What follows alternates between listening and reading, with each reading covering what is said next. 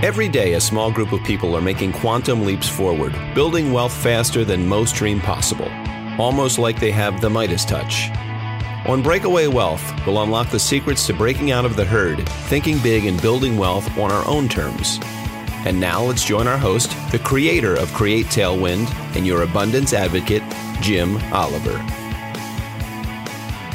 Welcome back, Breakaway Wealth. I'm your host, Jim Oliver, and today I'm really excited to have back a great guest and a great friend of the show and a great friend to a lot of causes out there that that we strongly support and uh, uh, Paul Moore is back. So welcome back, Paul. Hey, it's great to be here. Thanks, Jim.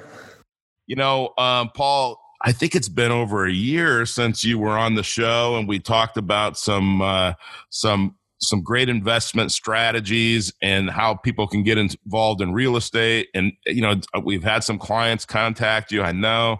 But uh, for people that didn't listen to that episode, kind of give me just a background. Tell me where you, you know, where you live, kind of your business experience a little bit, and uh, you know, last I got I got to interrupt you before I before I let you answer that, Paul. but the last time I said it like that was I think with Nelson Nash, and Nelson started with, "My dad was born in 1904," and I oh, thought, wow. "Oh, I should not have asked an 88 year old guy to, to, tell me his life story because I only have 30 or 40 minutes of this show." You know, so oh wow, do you have to edit it? We edited it a little bit, but out of respect for Nelson, I I I, I said to people, "Listen." There there are parts that were a little bit slow in this interview, but do yourself a favor and listen to the whole interview. And I would tell yeah. the audience go back to that. That's episode one, and uh, it oh, is wow. uh, you know anytime you can hear Nelson Nash talk about just life and infinite banking and investing, yeah. and it's definitely worth it. But Paul, give us a little intro and background for yourself. Yeah, so my grandparents were. I'm just kidding. Um, so I, I uh, sold my company in Detroit in 1997 to a publicly traded firm. We came to uh, the Blue Ridge Mountains of Virginia to raise our children, and uh, we started buying what we call fixer uppers, and that's uh, the term that, of course, now we call that flipping. And so we flipped a bunch of houses, then flipped a bunch of waterfront lots at a resort in the area called Smith Mountain Lake. I started uh, an online real estate business, which I still have passively. Uh, but I was always trying to figure out how to get into commercial real estate. I did one small subdivision, but uh, in 2011, we built a multifamily property in North Dakota to serve oil workers there. And I realized I want to be in multifamily or some type of commercial real estate, but I don't want to be a ground up developer anymore. And so I ended up writing a book called The Perfect Investment about multifamily investing. And after that, uh, ended up uh, expanding out into self storage and mobile home parks. And we're on our third fund right now uh, allowing people to invest alongside us in the best in class operators and assets we found in those asset classes. So let's talk about that, Paul, because, you know, for a lot of our audience, they know exactly what you're talking about. But for uh, some people in the audience, this is kind of a new concept that I could invest passively with your expertise and guidance and management and I really don't have to, you know, it's, it's the, I, I laugh about this, but I, I meet with people every day that say, well, you know, real estate, I don't want to, I don't want to fix toilets and paint walls and you yeah. know, pull up carpet. And, and, uh, and I said, I don't want to do that either. So, uh, talk, talk to us about just a little bit more of the details of what you're talking about, like your fund and how it works. Yeah, two of our largest investors are actually lobster men or lobster fishermen off the coast of Maine. And one of them said, You know, I love real estate, but I hate being a landlord. I love all of the tax benefits. I love the fact that I can roll it forward, you know, and do a 1031 exchange and not have to pay all those capital gains and other taxes. And I get the depreciation write offs. Uh, I love the fact that it can grow and provide income along the way, but I really hate being a landlord. And I said, well, you know, there's a way to get both. Uh, investing in a syndication that provides a K1, that's a you know part of the tax return basically it's a k1 meaning the income and the write-offs all flow through to, through to you as the investor as if you were the owner, but you don't have to deal with toilets, tenants, and trash. And that's exactly what we do at Wellings Capital. Yeah, it's very cool. So, um, I would think that there's a lot of people that this is a good way for them to start investing in real estate, right? And kind of understand what's going on. There, you know, I'm sure you guys provide reports and things that are happening and and uh, probably due diligence uh, evaluating uh, properties and moves and and so to watch how something operates i mean that's for the beginner this is a good place to start right? Yeah some people come to us and they're maybe a full-time you know doctor dentist uh, it professional etc and they say they want to get into real estate full-time and they do want to manage it themselves but for now this is their best entree in and they can you know, go on due diligence trips with us and work alongside of us and see how it works and decide if they really want to do this themselves. Yeah, I mean, there's got to be some people that think after, because I know some of the performance that you've gotten in your funds, they have to think, well, why would I ever want to do it on my own with how much money they're making inside of of the fund? You know, honestly, I think that's where a lot of people are going to land in the end, Jim. I think that they're going to realize, you know, hey, I I, I wouldn't want to do this myself after I see all that's involved. There's a huge difference between a professional operator and a mom and pop operator in a lot of these type things. I mean, a mom and pop might scrape along, barely make any profit, uh, have a little appreciation, and a professional can come in and it's pretty stunning what a professional can do with the same operation and you know potentially double or triple the investor's equity over a, a, fairly short amount of time. It's it's really a great opportunity and it won't be here forever but it, it really is going very well right now. That's awesome. And what's tell tell everybody the name of the fund that's open now paul. Uh, we have the Wellings Income Fund 2, which is actually a growth and income fund. Um, and then uh, we're launching a Delaware statutory trust as well. So t- tell us about that. Tell us about the De- Delaware statutory trust. That's uh, probably a concept that a lot of people have not heard of, but um, or you know some of the ex- newer people out there. Yeah. So um, tell us about that. Yeah, so you know, a 1031 exchange was it was threatened that it would be taken away in the 2017 tax law changes. Instead, it was actually taken away for cars and boats and trucks and airplanes and things like that, art. But uh, it was maintained for real estate. Now, the 1031 exchange means that people can essentially swap from property A to swap property B and they don't have to pay the accrued growth from capital gains and they don't have to pay the depreciation recapture taxes basically the write-offs they got all along the way. They don't have to pay taxes on that. They can kick the can down the road and of course if you kick that can down the road until you're passing your heirs can get a reset in basis which means they might never have to pay those capital gains taxes if handled right. But the problem with the 1031 exchange, Jim, is there's a time limit. You have only 45 days to name potential properties to swap into after your closing, and you'll have only four and a half months more to close. You have a lot of time pressure. You have to get the sizing right. The size of the debt, the size of the equity has to generally match. Um, you have uh, you're dealing with overpriced properties. People now are dealing with the lack of being able to travel easily in COVID. It's really, really hard to find a replacement property. Well, the Delaware Statutory Trust is a concept where investors can fractionally invest with a professional operator.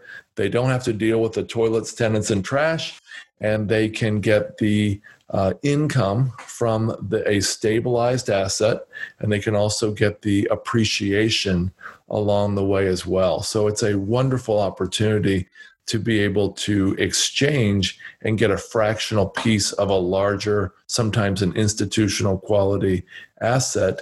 But the effort uh, after finding the asset and after doing getting the initial uh, this exchange done, the effort expended is only walking to your mailbox every month or every quarter to get your check. I like that. That uh, that's what we used to call mailbox money, right? Now it's but yeah. now they have uh, electronic funds transfers, and we probably don't even have to go to the mailbox. That's right. You can sit in the jacuzzi. That's right. I like that, Paul. What um, you know, you mentioned this, you know, COVID coronavirus situation. What what do you see as opportunities? I mean, what are you guys looking at now? What do you see in the near future? What do you see kind of as a rebound? What do you think? What sectors you think are in trouble? Kind of give us a uh, market overview in, from your perspective. Well, I, yeah, thanks for asking. I think it's pretty clear that um, a lot of things that were already in decline are being accelerated right now, and a lot of things that were on the increase are being accelerated. You know, Amazon is you know taking off and all types of things you know that were you know already trending are trending even more so uh, malls and retail i mean look jim a year ago when we talked we were in a year 2019 with one of the strongest economies in history and yet 12,000 retail outlets in the US shut down during that strong economy so we've got that even accelerating now. So I, I, you know, retail is under a lot of pressure. Office is under a lot of pressure. One of my friends manages a couple million dollars worth of, you know, in annual rents that his company pays around the DC Beltway for office space. And he told me the other day, he said, we just don't need these offices anymore. I mean, we have, we need some, but not all that. And if this, you know, really becomes a national trend or continues as a national trend, productivity continues to go up from home. Uh, office space is going to be under a lot of pressure as well. I wouldn't want to be an owner of Manhattan office space right now. Yeah. Um, other things that are, you know, I think could have some problems would be um, asset classes where the margin of safety was real thin. And if you want to dive into the technicalities of that, I would call that the DCR, the DSCR, the debt service coverage ratio. Yep. Was basically it's it's the ratio between the net operating income of a property and the debt payment. And you know, honestly, banks typically want that to be 25 or 30% margin of safety. That would be a 1.25 or 1.3 debt coverage ratio. Um, a lot of those, I think, could have some trouble because you know only a five or ten percent decrease in revenue can put them in a very dangerous spot if they're highly leveraged, and especially if the interest only period is ending and they're getting into the full principal and interest payment. Um, I'd honestly be nervous about what I call the perfect investment apartments because it's not perfect if people have overpaid for it. And, you know, there's a sense that a lot of people might have overpaid for these assets in the last five or 10 years. Now, the assets that I think are going to be stronger are ones that are recession resistant. I didn't say recession proof. Recession resistant assets would include perhaps cell towers, data centers, um, self storage, mobile home parks. Uh, I have reasons to believe those are recession resistant. And also because a lot of those those last two self storage and mobile home parks can be acquired from a mom and pop seller, they're often acquired with a very significant margin of safety. Um, the average debt service coverage ratio in within the assets in our fund right now is running 2.3 and that wow. means there's a 130% margin of safety and the, like i said the banks only require 25 or 30% margin of safety we're obviously you know much much higher than that. And that is very good going into what i think is going to be a pretty painful downturn. Yeah yeah i i agree with you. You know you um you know i think that there is going to be you know in the long run in the recovery a building boom because you know the, for housing i think we have a shortage of housing. And you know there's there's uh, i've i've read and listened to some experts, so to speak, that uh, talk about how building will be part of what's going to take us out of this. But definitely commercial real estate. You know, I'm I'm sitting in my casita at my house in Florida, and I've worked out of the casita for the last seven months to the point where, you know, we're we've rented some of uh, our office space up in South Dakota, and um, you know we've rented to, to other people because we just really don't need it. We're doing everything virtually, and uh, so I, I I I know that just companies and driving around Southwest Florida that there's a lot of vacancies, and I think I'm I'm uh, worried for the people that are owning these buildings because, like you said, it's amazing what you can do with Zoom, a little bit of lighting, and uh, you know an iPad. I mean, you you can you can put on a pretty professional looking uh, meeting that's as effective as being in person. So why do you need people to come to your office, really? Right, and I think that's going to affect the airline industry as well as you you know yeah. as you mentioned that i just thought of that so yeah people in the convention business i mean they're like because conventions at least for the near future are i think out and then uh you know are they ever going to be back the way they were? Probably not. I mean just just i think the the world has changed the way we think about getting on a plane and flying all over the place to have in-person meetings and you know when you can do a lot by by zoom. You know one of the questions you made me think of something. So, as you know, we at Create Tailwind advocate the infinite banking concept, which I know you're familiar with, and um, the I always start or one of, during the presentation. This is the the basic overview. I always ask people, Paul, and I already know what your answer would be, but I say if I would loan you a hundred million dollars today, and your only obligation is that one year from today, you have to pay me $5 million worth of interest. And then I ask people, would you take the money? Now, if somebody says, well, I don't know. Well, then, okay, so then I know what the problem is. They don't know what they would do with the money. You know, a lot of people say, before I can even ask the question, they're already answering yes. And I know that if I asked you that, you'd say in a, a second, right? You, mm-hmm. you would want the money. And then I tell them, play along. Here's what I'm going to do. I'm going to take the hundred million. If I said, let's say that you made me that offer, Paul. You were going to loan me a hundred million dollars, and all I had to do was pay you five million dollars one year from today. And so I'm going to take that hundred million dollars, and I'm also going to go to the bank and get another, say, four hundred million dollars. And my numbers, you know, I'm just using round numbers, and I'm going to go buy five hundred million dollars worth of real estate. And let's say after, before your debt, but after all the other expenses, I make 5%. So I make 25 million bucks. And then I'm calling you one year from today. I'm even going to buy lunch, Paul, because I'm a nice guy. And I'm going to write you that check for $5 million as fast as I can. Mm. Right. So, you know, talk about, you know, when you do infinite banking, you flow money into the insurance contract and you flow it to buy assets. Okay. Well, if you're doing this through an organization like yours, right, where you're syndicating this and you have professional management, you're buying assets. Right. Those assets are going to cash flow. So then what do you do with the money? You flow it back into your banking system. So it ends up back in the insurance contract. That means you have cash to do what? Do it again. Right. And so I could see a scenario where if somebody said, I didn't, I don't want to be active in real estate, but I want all the benefits from real estate.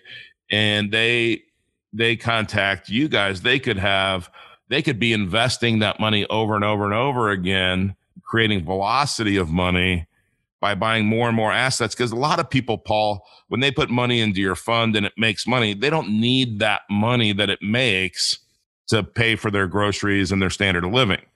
So they need to reinvest it pretty soon. So, what, you know, uh, I already know the answer to this question, but I, I want to make sure that people realize that it's not, you, you, don't have to have hundreds of thousands of dollars to get started with, uh, with your program, right? Uh, the minimum investment with us is fifty thousand dollars. Yeah. Uh, a lot of people come in at you know seventy five or a hundred thousand or even half a million dollars, but no, you you can start with fifty thousand dollars. And so, you know, if you think about if I were just like kind of visualizing this uh, using, if, if somebody out in the audience is using infinite banking, I could take fifty thousand dollar, take a fifty thousand dollar loan from my insurance contract against my insurance contract because when I take that loan, my money doesn't go anywhere. I'm using the insurance company's money. So I'm going to take the insurance company's money. I go put it in to uh, the the Wellings fund that's open, and then um, it makes money, right? I flow that back through. I pay off the loan, and when I pay off the loan, then I go and buy the next fund that's open, and then it pays back the loan. And I buy the next one, and then I buy the next one, and then I buy the next one. And over a, you know, it wouldn't happen overnight, but over a ten or twenty year period, I'm going to have a lot of money in the different funds. Yeah. And that makes a ton of sense. I love that use of infinite banking. And um, uh, man, I wish I, I, I wish we could I wish we could be in the same office together. I think we could really help a lot of people get involved in stuff like this. I agree. Maybe we should do um, um, in the future. We could do a uh, webinar um, and talk about how infinite banking and your concept kind of uh, work together and we could just uh, you know we could we could invite people on a zoom meeting and you know in in in a virtual sense we could be in the same office uh, showing yeah. people this um, yeah. because i think it's really exciting that you know just knowing you guys and knowing the results that you're getting and you know last time you were here uh, you told us great story about a, a, storage facility down in Naples and I would encourage anybody to listen to that first episode. But Paul, any any other kind of deals uh, like that that have happened recently? So last time we talked about a storage facility in Naples that was built, it didn't have any other facilities in about a five mile radius, if I remember right. Yeah, yeah. And uh, had about you know roughly ten million dollars invested in that, and it was acquired by an institutional investor for uh, I believe about double the money, 20 million. Of course, if that was half debt and half equity, then that 5 million in equity just turned into 15, so they tripled their money. I've got a more dramatic story and it ties into COVID, believe it or not. So a friend of mine, AJ Osborne, actually acquired a super Kmart. Now, it doesn't really tie into COVID directly, but it ties into what we talked about earlier with the retail establishments being shut down. Obviously, there's a lot of Sears, Kmart, Toys R Us, and there's a whole lot of other mall type stores out there now that are really shutting down a lot of outlets, in, including Macy's uh, and others. But at any rate, he acquired a super Kmart in Reno, Nevada he immediately, as soon as they acquired it, sold off a lot of the parking lot to apartment developers. And so his net cost he had in it was two and a half million dollars in equity yeah. and about five million dollars in debt. So he had about seven and a half million dollars invested. Keep that in mind though two and a half equity, five million in debt. Then he cut the building in half to create more exterior space and he turned it into a mostly climate controlled self storage facility. Yeah. And then it had non climate controlled units on the outside perimeter, which again, which was just significantly increased by cutting it in half. And um, he has a beautiful office, a beautiful front facade. It looks like sort of like a ski lodge, mm. a beautiful facility. Anyway, um, the uh, AJ told me that he thought that when it was fully stabilized, it would be worth 20 to 22 million dollars. Wow. And I was on the phone with him in December. And uh, while I was on the phone chatting with him, he got an offer for, I believe it was $26 million. Wow. Now, remember, he had $2.5 million in equity in this and $5 million in debt. Now, the beauty of commercial real estate is the bankers don't get to share in that upside. The bankers get their, you know, interest, which is great. But the investors, and that's investors like infinite banking clients get to share in that huge upside. And so his two and a half million dollars in equity, if he would have taken this deal, would turn into something like 18 to 20 million dollars in equity. So I believe that would have been about an eight or nine X, eight yeah. or nine hundred percent return on his money. And that's the kind of things that can happen in the self-storage arena. By the way, he was only 40% occupied when he got that offer. And so, uh, pretty powerful way to um, to build equity. Obviously, now if you don't want to get your hands dirty and do this yourself, you know, investing with a professional uh, is the way to go, and you can get the benefits of all the tax, you know, the tax write offs and the growth of a project like that. Yeah, that's that's very cool. Um, and you know, there's uh, I think I told this story last time, Paul, but um, we had a friend who bought the Gateway computer building up in North Sioux City, South Dakota, and it was a million dollar, or I'm sorry, a million square feet, mm. and he he bought it for like five point something million, and um, he sold 200,000 square feet of it or thereabouts to, to a company and did a simultaneous close for at, and used that as the down payment. And so he had no money in it. And over four to six months, sold it for about 14 million, you know, wow. the, the, the, broken up pieces. And remember, he never had a dollar in it.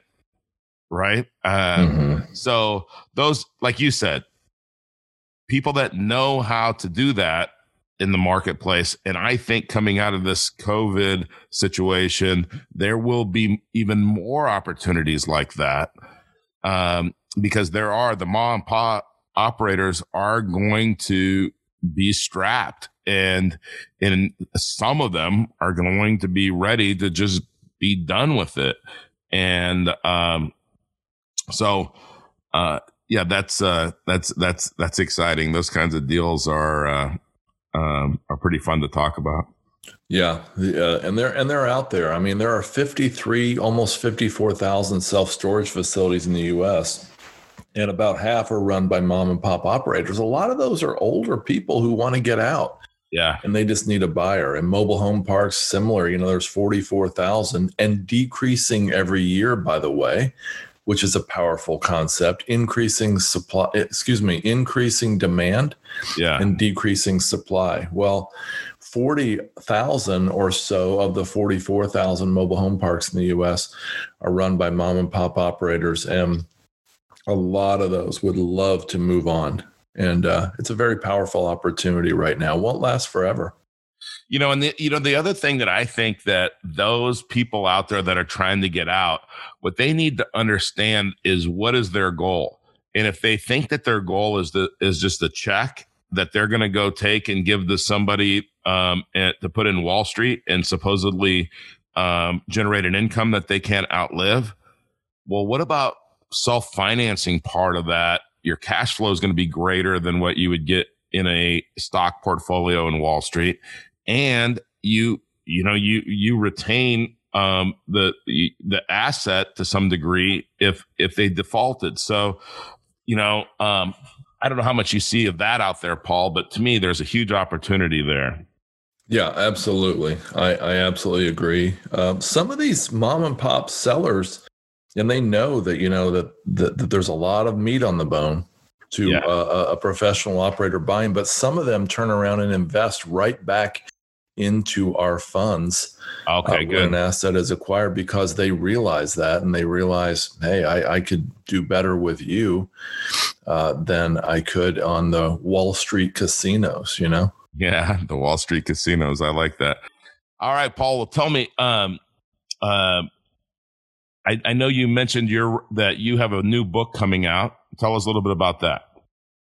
Yeah, so I looked around the world and couldn't find very many great books on self storage, even though it's a huge business. And so I wrote a book on self storage. It's being published by Bigger Pockets Publishing later in 2020. It might even be out as some of these folks are listening to this episode. It's called Storing Up Profits uh, capitalize on America's obsession with stuff by investing in self storage. Nice. Nice. So you think it's coming out in the next few months? And um, I also like to always ask people, what are you reading right now, or what's the last book that really made an impact on you, Paul? Yeah, great question. Um, so I am in my second read through of a book called Never Split the Difference by Chris Voss. Yeah. Uh, I thought it was about negotiating, and I kind of put off reading it for a long time. But it's really about all kinds of human interactions. I was having some tension with a business partner the other day, and I and I really studied chapter two a couple more times, yeah. and it really helped me in those conversations, even though it wasn't a negotiation. Uh, the book I read before that was one that most of your audience has not heard of, I'm sure, and it's called The Rebel Allocator. And I really enjoyed that book. It's a parable. Uh, it's not so much a parable. It's a it's a story about uh, combining a lot of the concepts of Warren Buffett, Sam Zell, etc., into a story form, and it's a really enjoyable read. I'll have to, I have not heard of that one. I'll have to check it out. You know, the thing I like about Chris Voss is um, his, he's, what he says is, he says something about uh, something like this, and I'm going to, I'm going to mess it up here, Paul, but in a crisis, you fall back to your preparation, right? You, you don't rise to the occasion. You fall back to your preparation. Yeah, that's right. You fall back. You you don't rise to the occasion. You fall back to your level of preparation. Yeah, yeah, that's right. Yeah, you know, and I think about that with this, with this, uh, you know, COVID situation and the in our economy and what's happening, is it's it's exposing it's exposing weaknesses for people. And you know what? When you expose a weakness, then you make a change. And like you said, the Wall Street casinos, if you think that's where you make money, I've been doing this 32 years, Paul. I know you've been doing it a long time. I'm just telling you, and I know you agree, that's not where people that I have studied and made and talked to and worked with, it's not where they made their money. No, I agree. Um, you know, uh, if you look at the Forbes 400, the wealthiest people in the world, a lot of them now have made their money in IT, but uh, you know, in the in the technology world. But a vast number of them either made or sustain and grow their wealth through commercial real estate. And a whole lot of people, I, I, really hope your listeners are listening carefully because a whole lot of people are using the infinite banking concept and they could be so much further ahead if they would just get involved with a program like yours. Yeah, yeah. Well, thank you. And I agree. So, Paul, tell people where do they go to find out more about these funds? How do they get a meeting with you or one of your team or somebody on your team? Like, how, what would they do? Yeah, they can just visit us at wellingscapital.com. That's W E L L I N G S, Wellings, C A P I T A L, C A P I T A L, wellingscapital.com. Awesome. And remind everybody you, you have a podcast too, right? We have been doing a podcast for the last four years or so. It's called How to Lose Money. And um, so that's been a show where we have interviewed a lot of people about their failures and pain on the way to the top. Uh, we're soon going to be launching a new podcast called The Art of Investing, and we'd love to have you as a guest. Well, that'd be awesome. And I'd be honored to be on there as a guest. And, uh, well, Paul, I, you know, I think I could talk to you about real estate and what you're doing all day long, and some other causes that I know you're passionate about. That that um, you know we could again that would extend this podcast past our our recommended time. My experts tell me how long this, these things should go. So, um, any famous last words? Yeah, I would just say, really, as as I've said before, really understand the difference between investing and speculating. The wealthiest people who sustain their wealth for the longest in the world there, there are exceptions, of course, but in general, the people who create and sustain wealth uh, are experts in investing, not speculating. You know, speculating is when your principal is not at all safe and you've got a chance to make a return. Investing is when your principal is generally safe and you've got a chance to make a return. You won't become as famous. There won't be books written about your speculating, but uh, you will more likely be uh, happier in the end if you really focus on that. Great advice. Great advice. And obviously, to do some of these concepts, you need to break away from the herd. And that's what this show is all about. So, Paul, thank you so much for being back on the show and with all of uh, uh, thanks for sharing all the exciting things that you have going on and just reminding people of your expertise and your passion to serve people to help them create wealth. Thanks, Jim. It's been a real honor, and I really appreciate you guys. Thank you, Breakaway Wealth. Until next time, I'm your host, Jim Oliver. Breakaway, don't stay in the herd. Want to become your own banker and build wealth on your own terms? We'd love to help. Go to createtailwind.com to learn more and schedule a complimentary consultation.